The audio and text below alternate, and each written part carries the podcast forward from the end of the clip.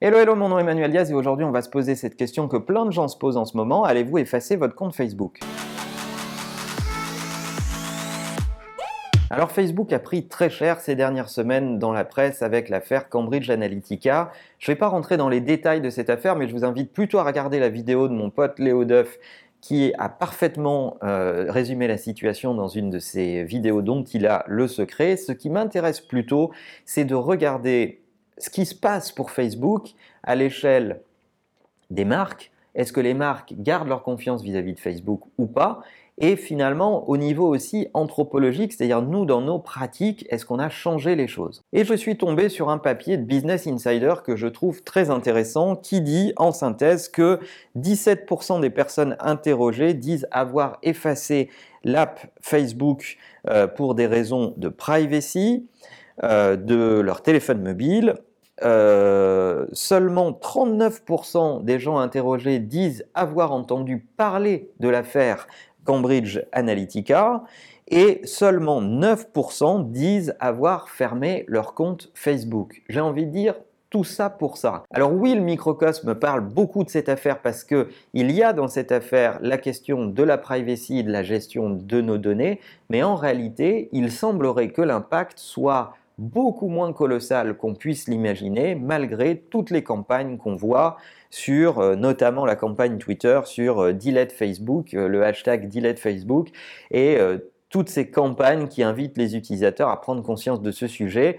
Quand on regarde la grande immensité, je ne pense pas que ce soit ça les enjeux principaux. De mon point de vue, le premier enjeu, c'est est-ce que les marques continuent à faire confiance à Facebook? Et là-dedans, on est dans une grande hypocrisie, parce que oui, il y a quelques marques qui ont pris la parole en disant évidemment qu'ils n'aimaient pas euh, toute cette polémique autour des données et, la position de Facebook euh, autour de ces sujets.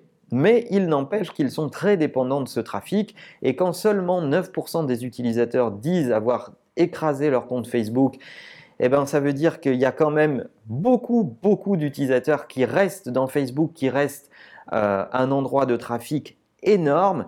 Et si les marques prennent une posture dans leur RP pour dire oui, c'est pas bien, etc., elles continuent pour autant à investir dans Facebook massivement parce que les gens y sont et que le business a besoin de tourner.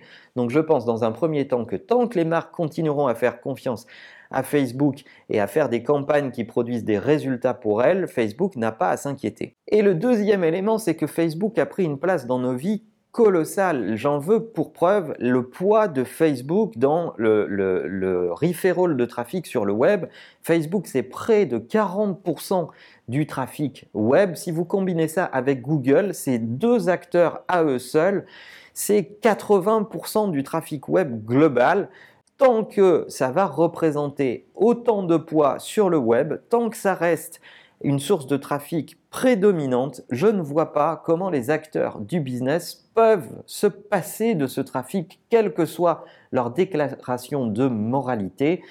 Et donc, ça met à l'abri Facebook de toutes ces questions et tous ces débats. Pour autant, le vrai enjeu pour Facebook, c'est un enjeu d'image et presque un enjeu politique on voit Facebook essayer de s'éloigner du débat public et essayer de faire en sorte de mettre à distance l'acteur politique de tous ces sujets-là.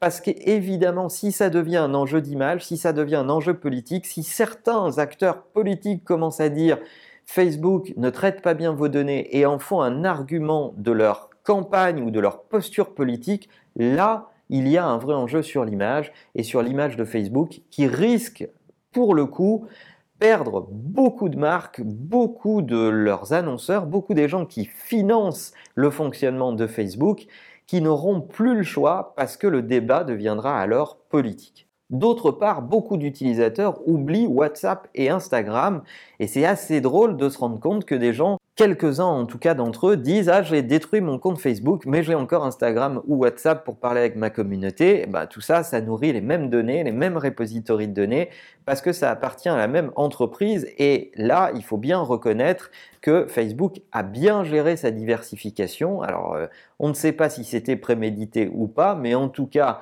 ils ont correctement managé leurs risques en investissant dans d'autres réseaux sociaux qui sont immenses eux aussi en termes de données utilisateurs et dont on parle beaucoup moins. Donc vous l'aurez compris, au-delà des questions éthiques que ça soulève et qui sont éminemment importantes, Je pense que le business, lui, n'est pas romantique et il est extrêmement pragmatique. Donc tant que Facebook aura la confiance des marques et représentera autant de trafic, c'est leur meilleure assurance vie. Et tant qu'il continue à arriver à éloigner le politique du débat au plus possible, ils seront à l'abri. Et je pense de toute façon que Facebook a pris une place trop importante dans nos vies pour être détruit comme ça du jour au lendemain. Je serais curieux d'avoir votre avis sur cette question. Je sais que ça déchaîne les passions et que euh, tout le monde s'étripe sur cette question-là. Laissez des commentaires sur cet épisode, ça m'intéresse d'avoir vos avis. En attendant, n'oubliez pas que la meilleure façon de marcher, c'est de vous abonner. À bientôt.